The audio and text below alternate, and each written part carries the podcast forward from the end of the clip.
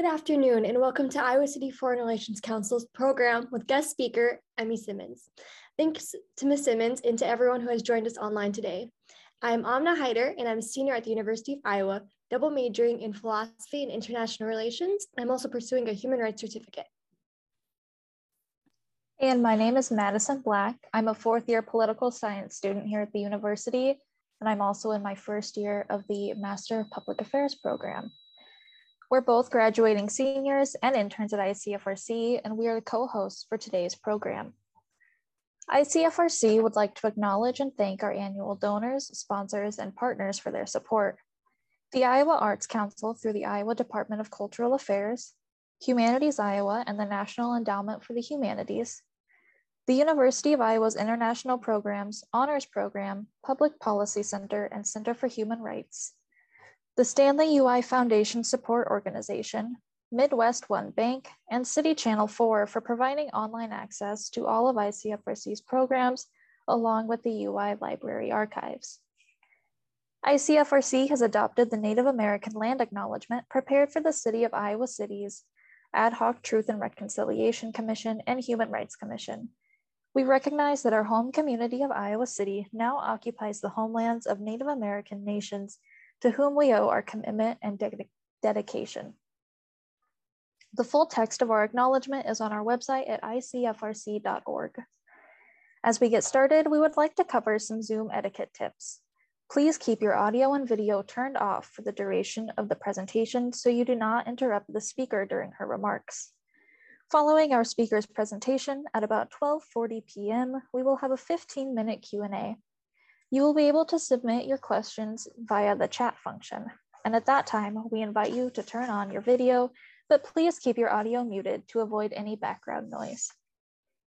Today, we are celebrating International Women's Day. This is a global day celebrating the social, economic, cultural, and political achievements of women. In 1910, the Second International Conference of Working Women was held in Copenhagen. A woman named Clara Zetkin raised the idea of an International Women's Day. She proposed that every year, in every country, there should be a celebration on the same day, a Women's Day, to press for equality, better working conditions, and other issues. This conference of over 100 women from 17 countries, representing unions, socialist parties, working women's clubs, and including the first three women elected to the Finnish parliament, greeted Ms. Zetkin's suggestion with unanimous approval.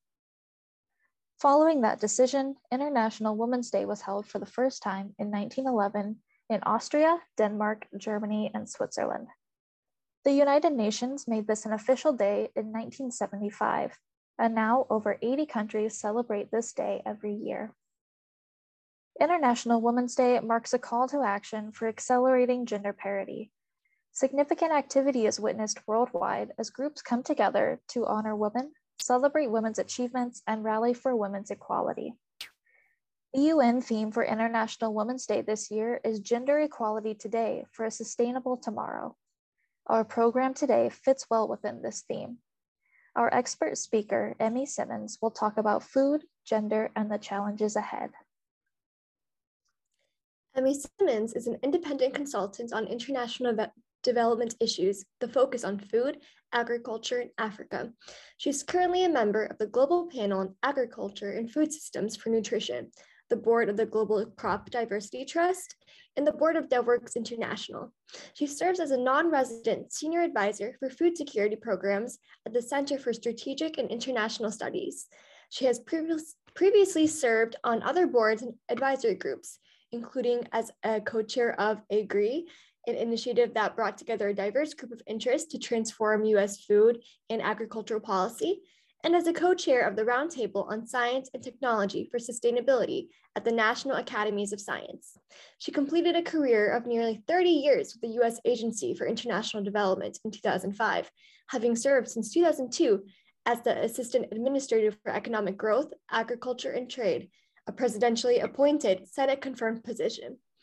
Prior to joining USAID, she worked in the Ministry of Planning and Economic Affairs in Monrovia, Liberia, and she taught and conducted research at Ahmadu Bello University in Zaria, Nigeria.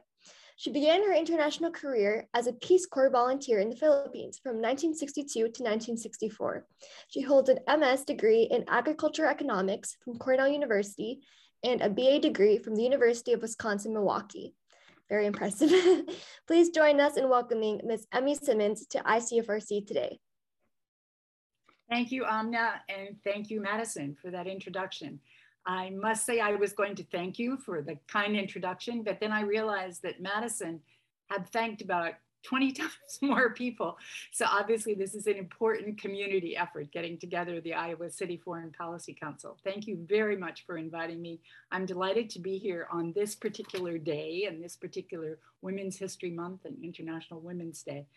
Um, today, of course, we last night I was watching the news and really struck by how history is being made again as 2 million people have fled the country of Ukraine in the last in the last week or so and it's so striking that in fact the people who are leaving are largely women and children and the men are going back but last night i was actually encouraged to hear a, a very sad interview with a woman who had left her children in poland because she had to get back because she was a key worker at the um, power plant in, um, in Kiev.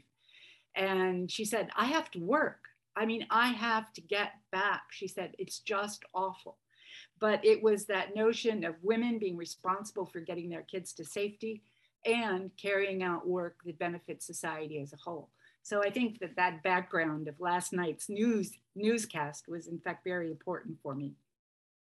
But it's also important to remember it's not only Ukraine, where women and women and children and families are under stress. Um, I get a bunch of uh, email newsletters, one called the New, New Humanitarian, which many of you may know, which on a daily basis kind of reminds us of the what, what is called the wonderful term chronic emergencies, which are affecting food security and, and safety around the world. So um, this is a, a good time to think about food. It's a good time to link it to the issues of gender. And because of my involvement in the global panel on agriculture and food systems and a number, number of other initiatives, it's really a good time to, to start thinking about the challenges ahead that all of us are going to have to solve. Um, I was, my own history, as uh, Amna kind of indicated, goes back a number of years more than 50 years ago, I graduated from the Department of Agricultural Economics at Cornell University with a master's degree in agricultural economics. And as it turns out, I was either number two or number three, the, the second or the third woman to get a, an advanced degree in agricultural economics at that university. Uma Lele, who many of you may know, was the first. And then there was another woman and, and me in the next in the next class. I I left after I got a master's degree because I wanted to get married, which I did. And my professor stopped talking to me for several years after that because he thought it was a shame that I was just doing something typical of women. So I tried to disprove him the rest of my life. It was also about 50 years ago, a little over 50 years ago, that my husband and I moved to Zaria, Nigeria. And I was a quote unquote following spouse because he had a job teaching at the Institute of Administration at Ahmadu Bello University. So I had to look around for a job. I think there are lots of following spouses who have to do this sort of thing. And at the Institute for Ag Research at Bello University, I located a group, a foreign funded group by the Rockefeller Foundation called the Rural Economy Research Unit, which had been doing studies of farming and farming systems um, since the mid 60s. And I naturally went and said, wow, this is really exciting. Could I join you? I have some experience in agricultural economics. I specialized in analysis of consumption, food consumption, and household budgets. And they looked at me and they said, but you're a woman. Everybody else was man. I said, look, we are in northern Nigeria where women are still in purdah and they don't go outside of their houses except for very, very odd occasions. And none of you men have ever been inside of one of these houses to see how the farming output and the farming process success is reflected in terms of what people eat. So they hired me. I didn't get a great salary, but they hired me. And I had a wonderful time for almost five years, working, doing village level research, working with the folks who are working on farming systems, studying what at the time I called women's occupations, which are now known as women's micro enterprises, and had a, a just wonderful, deep experience in trying to understand what makes economic life, family life, and food kind of work for people. I had grown up in an agricultural household in northern Wisconsin. I was really happy to get away. That's why I joined the Peace Corps. But now I have spent the rest of my career studying food and agriculture, which makes all of my relatives laugh. But anyway, that's just how life goes sometimes. So I want to talk about food, gender, and the challenges ahead, sort of building on the 50 years that I've spent sort of digging and and surfing in this in this region. So Madison, if you could just advance to the first slide, please.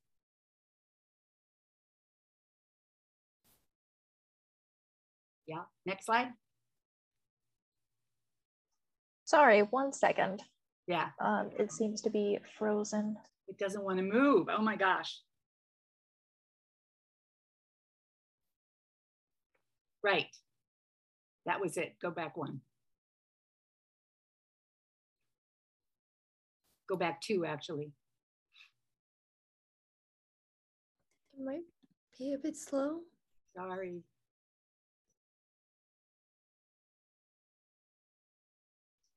So sorry about this. No, it's okay. I could keep talking. The first one, but I really want to illustrate with the pictures. So just if you can get back to two slides, mm -hmm. that would be great.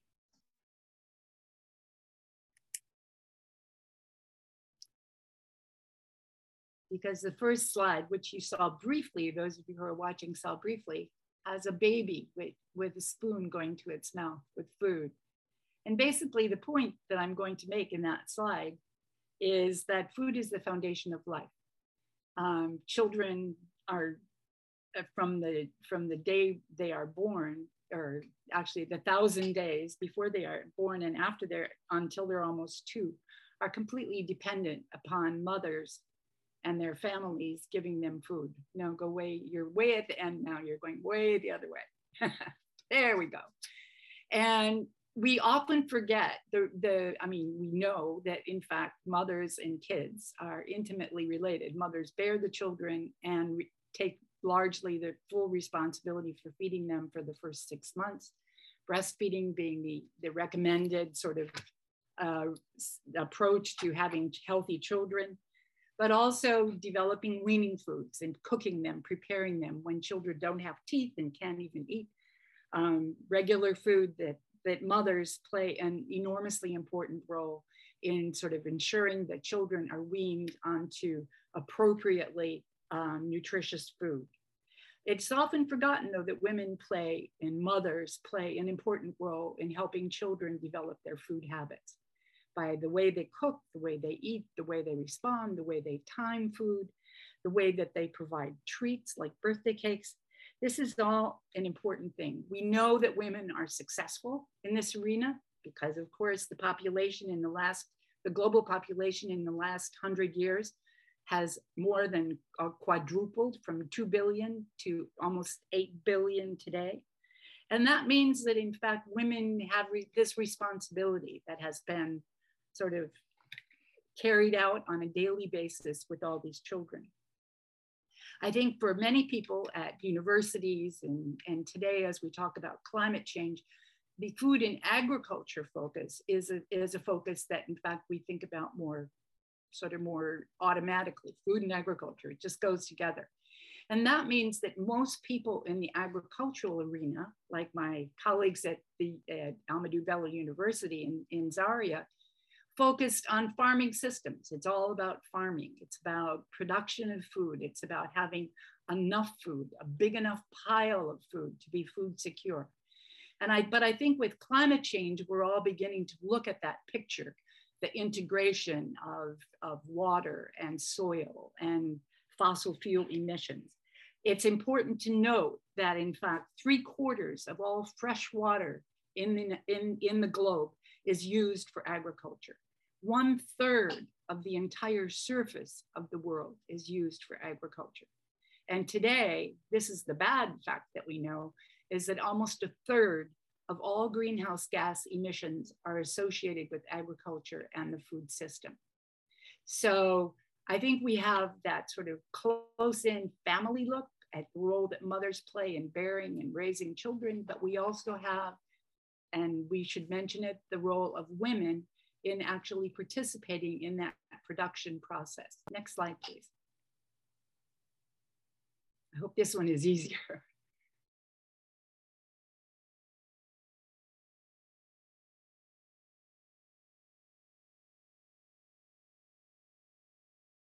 This is a slow side slideshow. Okay. And that is what leads us to what I think many people think about when they talk about food and agriculture is putting food on the table. And I've heard many, many, many farmers in my AGree years um, talking about the responsibility for feeding the world. And obviously, the United States and Iowa have important roles in this regard. They do, in fact, feed the world through global trade. The um, US is the top exporter uh, in the world, the country that exports the most food and agricultural products. In, 20, in 2019, it was the top exporter. Every so often, um, another other countries kind of jump in. With regard to the percentage of production that is actually exported from the US, it's really important to notice, note that a lot of production in the US, in fact, does feed the world. 50% of Iowa's product or US production goes overseas in the form of soybeans. 50% of, almost 50% of US production of wheat is exported. 20% of corn is exported. 20% of pork is exported. So in fact, the US and Iowa, as a very important producer in the US, do help to feed the world through global trade. Most food on the table, though, the stuff that you see on your table every evening, the stuff that people in Kenya see on their tables every evening, is actually produced and consumed within the country. Even though food imports are very important, in fact, much, much food is produced and consumed within a country. The folks at Cornell who've studied this think it's about 75% is actually produced in the country. So if there's a problem with production of corn in Iowa, it's going to be felt by all consumers in the US, for example. Households are reliant on food purchases, though. They don't grow their own food. This is the thing that many people still find hard to understand. There's, there's a story of subsistence agriculture. You produce on your farm what your family eats, you share it with your neighbors through a local food system. When I was young and growing up, we had our own pigs, we had our own chickens, we slaughtered them, we canned them, we froze them, we went blueberry picking. But in fact, today, even in low and middle income countries, between 60 and 75% of food is actually purchased from, from the market, from a market. But there is now both a global agri-food industry, Nestle, Unilever, um, other Smithfield farms, that export and are very much part of the global agri-food industry, Pepsi, Coca-Cola, Frito-Lay. But there is also a local agri-food industry which takes local chickens, local eggs, local milk, and puts it into the market. And that is what makes the food on the table produced and consumed within the country as well as imported. I made the note here because this is a university related uh, organization. Science, education, and technology have played an enormous role, an enormous role in transforming the food system, the agriculture and food systems that we today know over the last hundred years. World War II actually was a big pusher for this, um, this fact because it, it required the US to export food which was processed and shelf-stable. This was, pe people in my generation still remember the age of spam.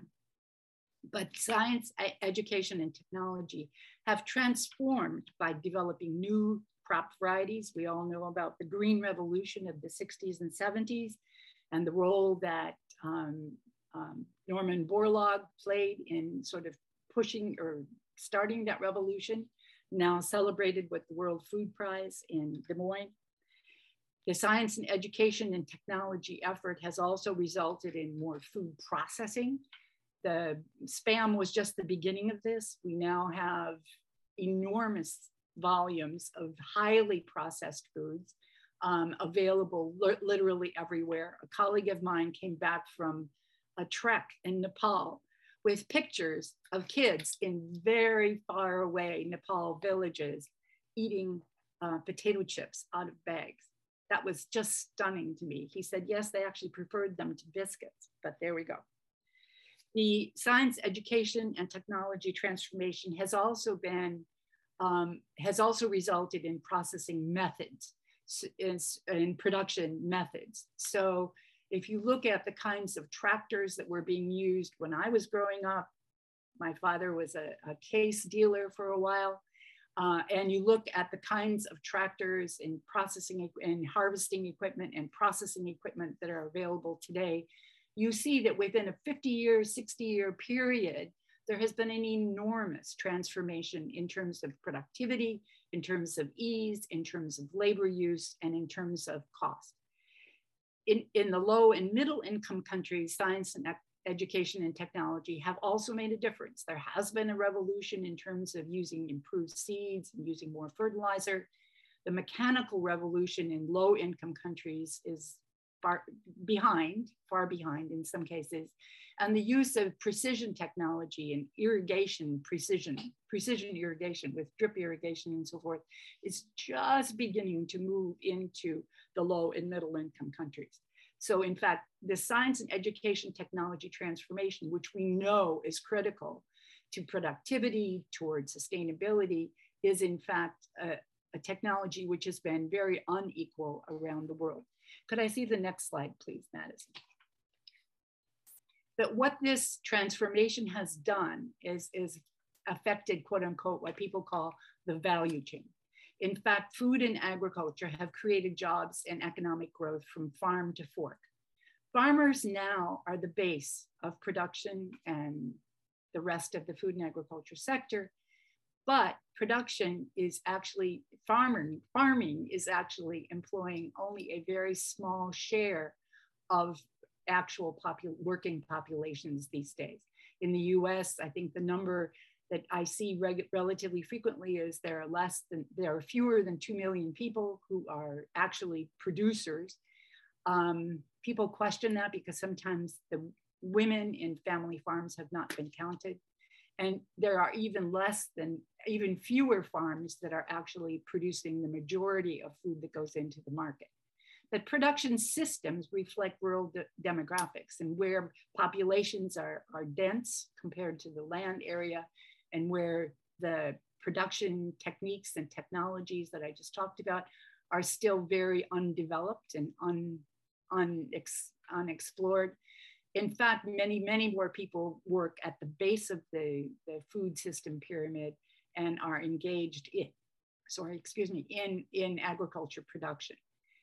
What is stunning is that in many low and middle income countries, in fact, we are finding with better surveys over the last, say, 20 years, that the, the land base in many countries is insufficient to actually support the population that is existing in through agriculture. Ag productivity simply cannot generate the kinds of incomes that people need in order to stay on the farm and to have that be their primary focus. In most countries, especially in Africa, many, if not all, most of the, um, the young people in, in farming families actually spend a great deal of the year away from the farm and working at non-farm jobs. Farms, farming is still an important occupation, but it's not enough to generate the incomes that people need to live what they consider to be a modern life. Post-farm gate employment, that is off the farm itself, but in the food system, employs many, many, many more people and creates much more value than the rural economy by itself. And obviously, to some extent, this reflects urban demographics. In Africa, urban growth has been at historically high rates uh, in many, many countries. the, the area, the segment of post-farm gate employment that even here in the United States we see as employing more people, creating more value, is in food services, not in production, not even in, in food processing and manufacturing, but actually in retail food service, groceries, restaurants, the whole, the whole gamut. And I think that this is important to note. It turns out that one of the processing areas that is really important is one that's also important to Iowa. It's poultry and, and pork.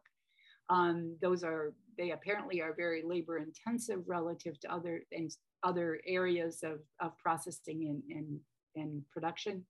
And so the post-farm gate employment in that area of food processing and manufacturing is actually quite high. But it's important to remember that as we talk about food systems rather than just as production farm production systems that we include all of the, that those people and all that value that they're creating post farm gate international corporations are often vilified for sort of creating jobs creating employment kfc mcdonald's everybody coca-cola. Um, the international corporations, however, and the national policies that sort of go along with allowing international corporations to thrive really do structure food supply and demand, even when the markets are in fact also local and there are local corporations and local companies and local small and medium sized enterprises that are actually participating in food supply and generating and, and responding to food demand. So I think often when we talk about food systems as opposed to farming systems, we forget that in fact farming is just part of this larger, what we call food system or food and agriculture systems or agri-food systems. And that we have to take into account the fact that as economies develop, as economies grow, as the demand for jobs and youth, for youth and women especially grows, that in fact there's a transformation of the role of farming and the possibilities and opportunities that, that exist in the larger food system. I just point out here two sort of catchwords. I just read the Yuval Harari book called 21 Lessons, and he talks about sort of infotech and biotech as kind of coming into reality and really sort of shaping the future that we're all going to see. And as I was reading that book, I kind of thought about what they were doing in terms of farms. And I, there's a lot of work going on, especially during the pandemic now, with digitalization because people don't want to travel they want more information they need weather they need weather data they need to find out who's marketing what where they need to find out what the the cost of it is they need to get money out of their banks and put money into their banks and seek credit. All of that is part of i think the infotech re- revolution that we're going to we already see in the united states but that we're increasingly going to see in middle income countries and low income countries people it, people in kenya have been using um, mobile money for almost 20 years now more than in fact we, ha- we do in the united states and the issue of precision agriculture that is dominant in, in sort of US farming farming thought right now is actually moving internationally because of the possibilities of, for example, drip irrigation. But you can't do those unless, in fact, you have the technology to sort of manage the inf- information on soil moisture, on prices, on costs, on, on how, what to do next, on pest control. So that whole mechanization, digitalization, infotech revolution is going to not only create more jobs in another sector, a service sector that we haven't normally associated with the food system or with agriculture, and it's going to bring it into the foreground.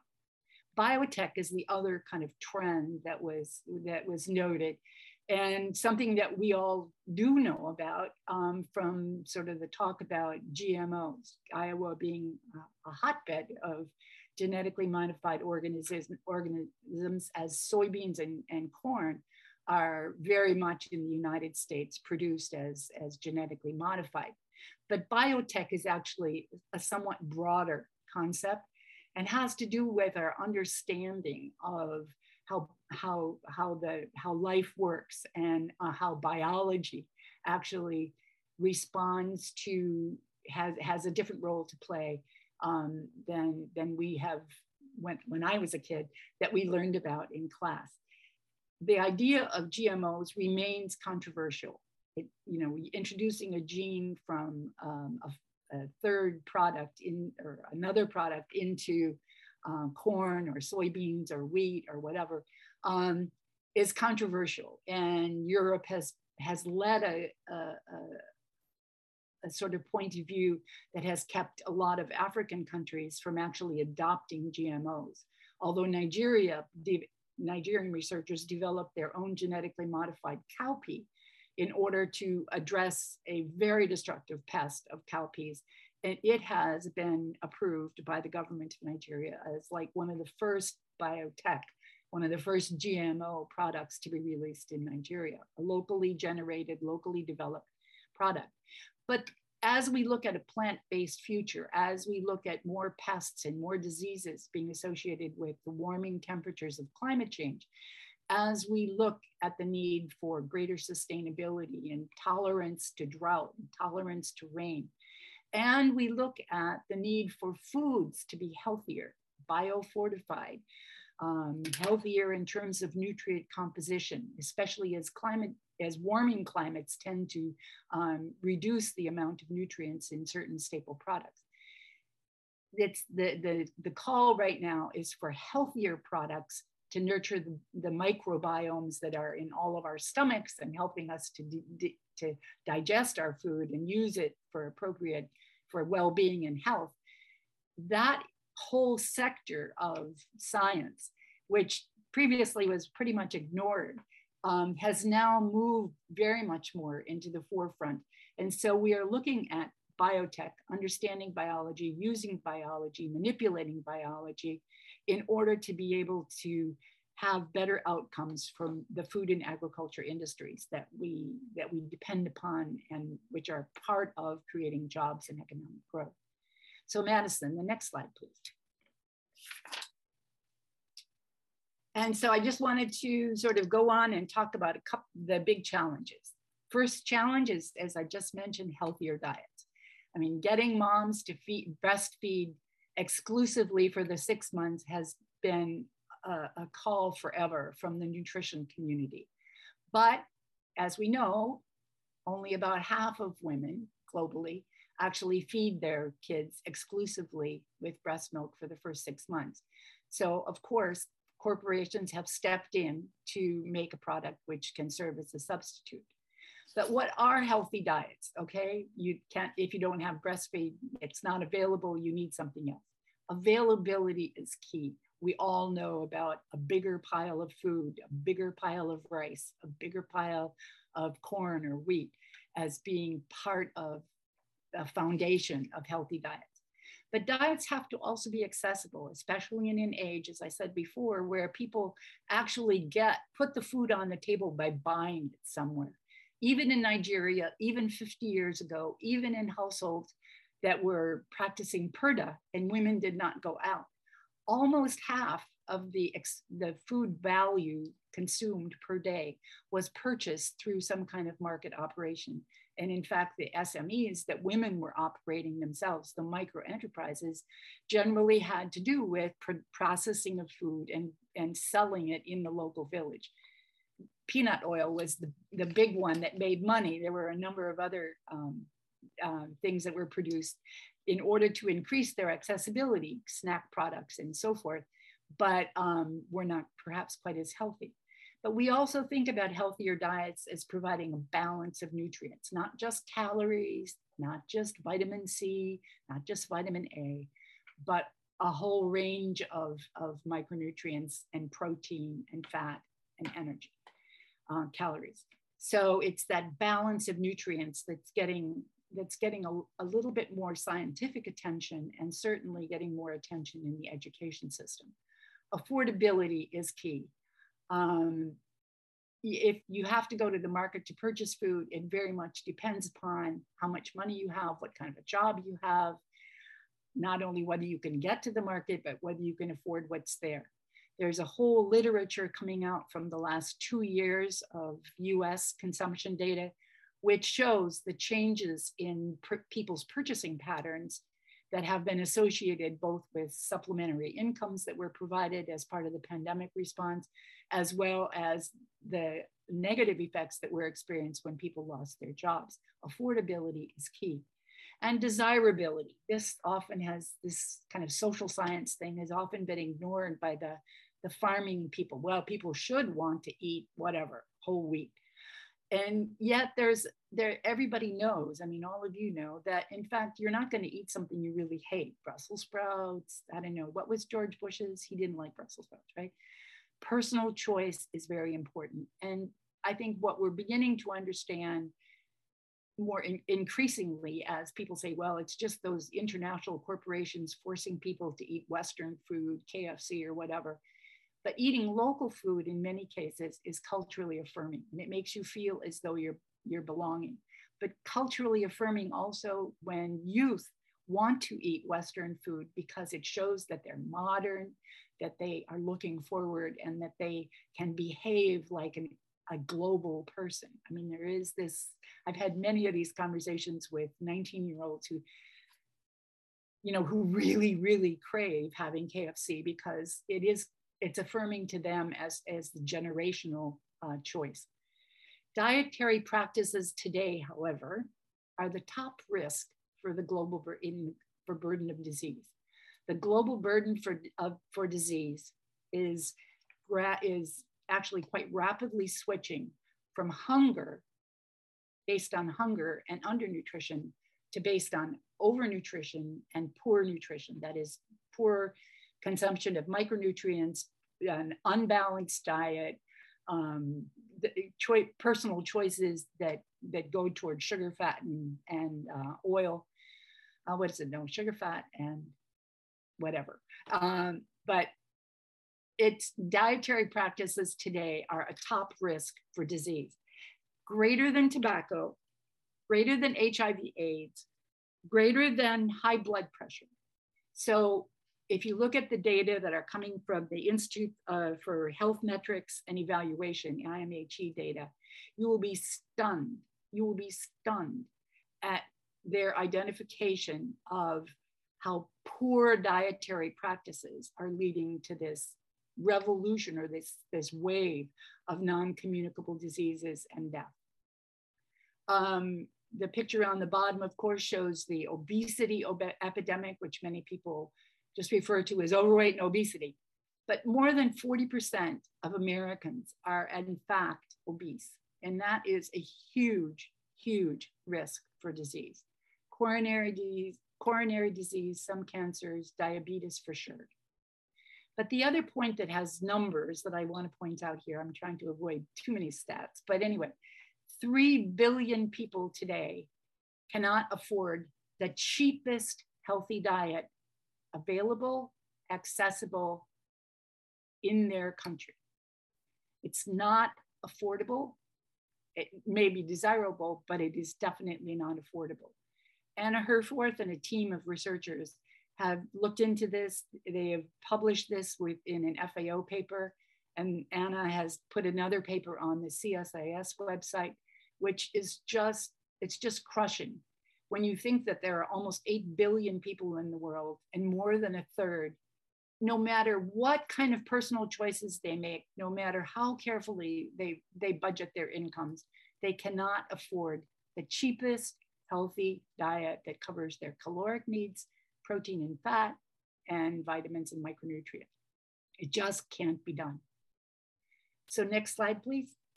After that depressing slide is the second challenge. And this one is a challenge that I think everyone is aware of these days. And I understand there was a tornado in Iowa yesterday or the day before, which was a, a stunner. Um, but environmental stewardship and the fact that um, agriculture is such an important user of the of natural resources, and there is such a tight link between what is produced, how it's produced, how it's processed, how it's how it's um, transported, how it is wasted, either intentionally or just through rotting. Um, that the issue of environmental stewardship is intrinsically linked to food and agriculture. Soil, water, forest, grazing lands, quality, quantity, with a growing population, if we grow another 2 billion people, will there be enough additional space for production of the products that we want to eat and that we should be eating? There's new attention. Everybody's been looking at soil, water, forest, and grazing lands for decades, but there is new attention, in my view, and this is why it's a real challenge, to soil microorganisms, to pollinators, to pathogens. And I think that this sort of looking at the micro level has been aided by the development of analytical technologies, which 50 years ago, I guarantee did not exist. But it's also people's realization that even in a successful agricultural state like, like Iowa, um, production of the same products year after year after year after year does have an effect on, on, the, on the quality of the soil that's there what we're seeing in Africa is that, that pathogens are moving with climate change. It gets warmer, the winds change, pathogens move from one country to the next country. We are also very much more aware that the true costs of food and agricultural use of natural resources have been wildly underestimated. There's an initiative called the Economics of Ecosystems and Biodiversity. For those of you who are interested, it's called TEEB, which has been taking a, sort of a deep dive into this issue of what are the true costs. Farmers believe that rain is free, right? It comes, and then you get it. But on the other hand, management of rainfall, management of the pollution that can occur from rainfall, management of the downstream effects of pollution on, for example, fish populations or the way that the soil structure is, is, is affected downstream all of those costs are now being actually put into a, a common valuation framework. And we're, we're, we're so unaware of so many of these costs that it this is this is a true challenge. It's a statistical challenge. It's an analytical challenge. And when we think about what should the farmer pay what should consumers pay what should society as a whole pay the taxpayer quote unquote pay we are still a long way from solving this problem. In Iowa, of course, the issue of, of pollution has been a big issue for between farmers and um, urban water processing, water service delivery plants, because they have to manage that runoff of phosphates and nitrogen, which goes into the water and then doesn't want to go back, shouldn't be going back out to urban consumers. So that true cost issue, I think, is an issue that is really an incredible challenge going forward. We do understand that climate change is not just weather. Farmers have understood weather for many, many years. All of us, I think, even if we weren't farming, pretty much understand that weather, you know, is variable. It can be violent. It can be it can be unexpected. But now that we are understanding that it's not just weather and it's not just random, but in fact, there are trends here from the Intergovernmental Panel on Climate Change's work. Now it's very much the, the agricultural community and the food community are very much switching to understanding that we need to adapt, yes, but we also need to mitigate the contributions of a third of greenhouse gases that emerge from the food and agriculture sector.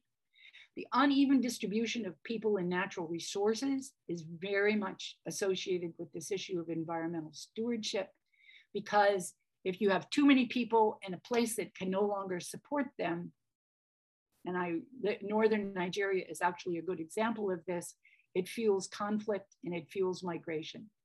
You see people leaving certain areas of countries because they have experienced drought for so many years that they really just, the people just believe they can't survive there and they leave. But where do they go?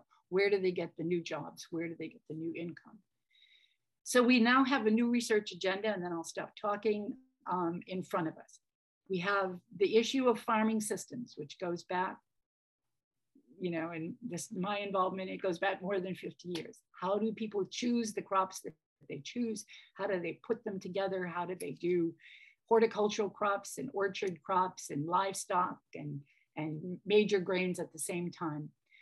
Sustainable intensification, another very critical factor as growing populations are going to put more pressure on land. Regenerative agriculture has become a new catchphrase, which you should watch out for. It's still relatively undefined in my view, but it does mean that we, we, we're looking forward. We need to be able to see how we're going to survive and sustain production and productivity for the future. And then I want to end on this. I hope you noticed that every single picture was about women. But we also need to talk about equity of opportunities for women in food and agriculture because the situation is not equal. Uh, it's not equitable or equal. And yet, women, as we go back to our first baby food picture, are, are so fundamentally involved in food and so fundamentally involved in sort of the nurturing of families and responsibility for ensuring sustainable access to food over time. So the issue of equity of opportunities for women and the equity of returns that women can realize is just fundamental and just eternal. And, and we we're a long way from solving that issue. Okay, last, last, last one. Last slide. And I realize that as often as I often do, I talk too much. So let me just sort of just tick point these as other pressing challenges ahead for food system transformation. People are beginning to agree following the United Nations Food System Summit that was held last September um, and the COP26 meeting, which was held in Scotland talking about environmental issues, and the Nutrition for Growth meeting that was held in Japan in last December, that we absolutely need to think and work together on transforming our food systems in many, in several different ways. And these are sort of the tick list of ways that come to my, to my mind. COVID highlighted new weaknesses and strengths in food systems. The fact that we didn't understand some markets, that markets, for example, in the US had evolved to be very sort of purchasers purchase specific so that people were growing gourmet food for very small markets. And when those small markets crashed, those gourmet producers also crashed. But we have for we have the, a better understanding of markets in general, I think, because of the COVID weaknesses that were highlighted.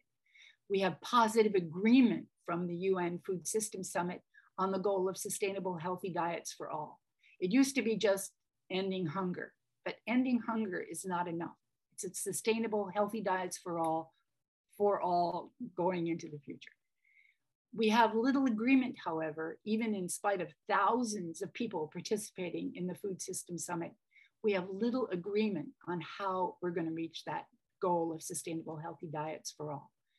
We know that it's multidisciplinary, it's multisectoral, it's multi-scale, it's multi-locational, and as many people have said to me as I've gone into this little spiel, oh, it's too complicated. We can't deal with it. We don't have a choice. That's exactly how reality is. We need new policies. We need new technologies. The question that I'm going to raise for International Women's Day is, are they woman friendly?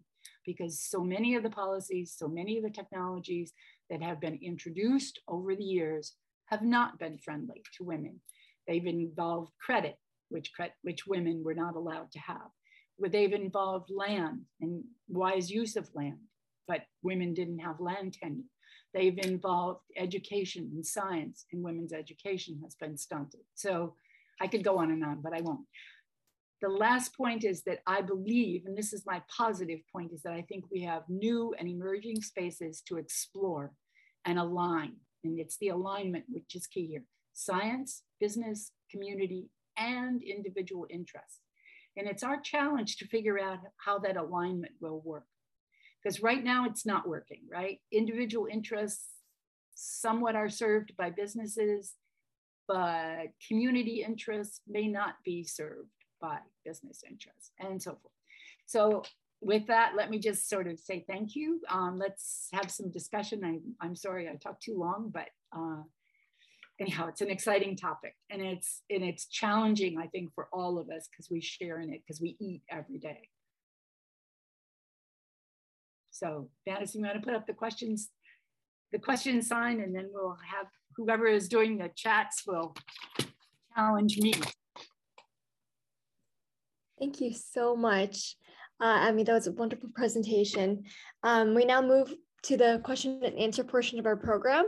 We have a, a bit uh, of time for some questions. Please submit your questions via the chat function at the bottom of the viewing screen. Uh, feel free to turn on your video function as well, but please keep it muted. Uh, while we're waiting for, for questions to come in, IACFRC wants to thank all of its members and donors for their support. If you'd like to join ICFRC or make a gift to support our programs, please go to icfrc.org. Thank you.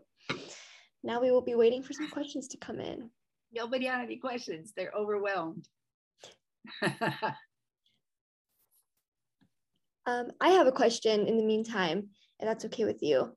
Sure. Uh, yeah, so um, thank you for that presentation. And I think you covered a lot of ground in terms of where we're going environmentally and in terms of sustainability. Uh, I, I've come across a debate of like whether or not aid works when sending to, you know, impoverished countries. Um, I've come across that through my IR studies and through my human rights studies. I was wondering your thoughts on uh, on aid and whether or not aid in terms of, for example, providing food to food insecure countries, whether or not that's as effective in the times we live in right now, as opposed to um, other strategies. Okay, let me just let me just answer that because it's a nice broad question. Aid, since I worked for the U.S. Agency for International Development, which is often called U.S. Aid, um, has been my kind of framing for framework for thinking for many, many years. But aid is not just a thing. It's money, financial assistance, it's technical training, it's um, uh, immediate food aid, as you've put it, you know, stuff that comes in out of a bag. But it's also engagement. It's engagement with community groups. It's engagement with with farming. It's engagement with universities, and it's that that relationship that goes under the broad title of aid, which I think we need to think about. Food aid in a bag of wheat or a bag of rice sent to starving populations, hungry populations, especially after a disaster, is critical. People literally will die without it. So when you talk about actual food aid, I mean, the physical food aid, that's one thing. One of the things that we have found in long term um, disaster situations, let's say Syria as a long term disaster, is that food aid can be delivered in the form of money as well as in the form of actual product. And there are some advantages to delivering food aid in terms of money. A, it keeps the economy going. B, it allows people to make their own choice. C, it allows people to share in a way which is actually which is actually helpful in terms of maintaining social links and networks. So that kind of aid, I think, is fundamental in crisis situations. I think we'll see food aid going, for example, to Poland and the other countries where Ukrainians are fleeing right now because they actually need food right now to cook, to eat, to have to have in their hands. But as time goes on, it's going to be money, it's going to be recovery assistance, it's going to be technical assistance to rebuild bridges and, and roads and, and, and factories. Um, so that's another kind of aid. Um, and an aid as a, a form of education, support for educations, actually, you know, university exchanges, University of Iowa probably has foreign students, is also a critical sort of way of engaging transferring knowledge, building knowledge, having that knowledge be relevant and having it be brought into action quite quickly. I'm a big proponent of aid. I think we spend, the US spends too little, less than 1%, way less than 1% of our national budget on assistance to other countries. And I think with climate change coming along and the unpredictable effects that are that people are experiencing, we will be looking at a very unstable and unhealthy and unhappy future if we, in fact, don't maintain and improve our mechanisms for providing assistance and aid. We have another question here in the chat. Um, how and who can be held responsible for the externalities or true costs of our agricultural systems? Yeah, well, you can answer that question and then tell me because I don't know yet. Okay. Um, it's very difficult. I think that there have been a number of initiatives, for example, to do what is called de risking, um, effectively allowing public funds and private funds to work together to reduce the risks, for example, that a farmer would have in improving you know, stream runoff um, issues, right, or addressing stream runoff issues. Um, we all, to some extent, are responsible. I mean, you all know the numbers about uh, the amount of feed that has to go into producing animals, which then are eaten by people, but in which there's a, a, great deal of cost involved in production of that food and a great deal of cost that is or value that is lost by actually by the time it transits through the animals so that i mean people are rec- many people are recommending that we think about more plant plant forward i think is the expression plant forward diets with less meat consumption particularly less red meat consumption because it's associated with with coronary heart disease and other issues on the other hand, many people are saying that this is not blanket. This is not a blanket thing. This is part of the disc, the who's responsible. That in fact, many people, many consumers in low and middle income countries need to eat more meat and protein sources, eggs, milk. Um, and so what we've got to do is figure out, you know, how people in high income countries and people low income countries kind of share this share this future of, um, of the true cost of food. So I believe that the true cost of food right now is it, it's an issue that that to my mind is is is still at in its early stages because we don't you can't assign responsibility and you can't ex- have people accepting that cost if they don't understand it and i don't think we completely understand exactly what those costs are and how they can be alleviated. We do, there's a very big discussion going on about reducing waste and loss and uh, food. And part of that has to do with more efficient transport. Part of it has to do with building more local food systems so that food doesn't move across such great distances as it moves now. That that would reduce the true cost of food because 30 to 40%, particularly of horticultural products, go to waste before they're actually be rather than being consumed. Um, so I don't know. I that's a really good question. I wish I knew the answer and I wish I was more coherent about it. But it's working out how that how those costs are going to be shared is going to be a big challenge for us. It, I don't think the courts are going to be at, up to it right now in terms of deciding who pays, for example, for water pollution from runoff or who pays for uh, you all followed the the, the farmers strike in in India last year where farmers you know said they needed to get more money and they really needed to burn their fields and cause and cause air air pollution in Delhi because that was how that they were going to make money on their fields. I mean, it's a big discussion, but I think we're still at the beginning of figuring out a what the costs are, and then b how we're going to share those costs in terms of moving forward for sustainable, healthy diets. Thank you so much, Emmy. It is now 1 p.m. It's unfortunately, we do have to conclude our program. Um, we do still see some questions in the chat. Perhaps um, uh, if you uh, all are able to email her if you have any additional questions, that would be fantastic. Um, but thank you so much. We want to give a big thank you to Ms. Simmons for her excellent presentation and for sharing her expertise with us today. Uh, Ms. Simmons, we are honored to virtually present you with ICFRC's highly coveted mug for coffee, tea, or the beverage of your choice. we will coordinate delivery details with you very soon. Um, due to spring break next week, ICFRC's next program is on Wednesday, March 23rd at 12 p.m. noon. This program will focus on area refugees and immigrants in search of higher education. Thanks for joining us today. We are adjourned.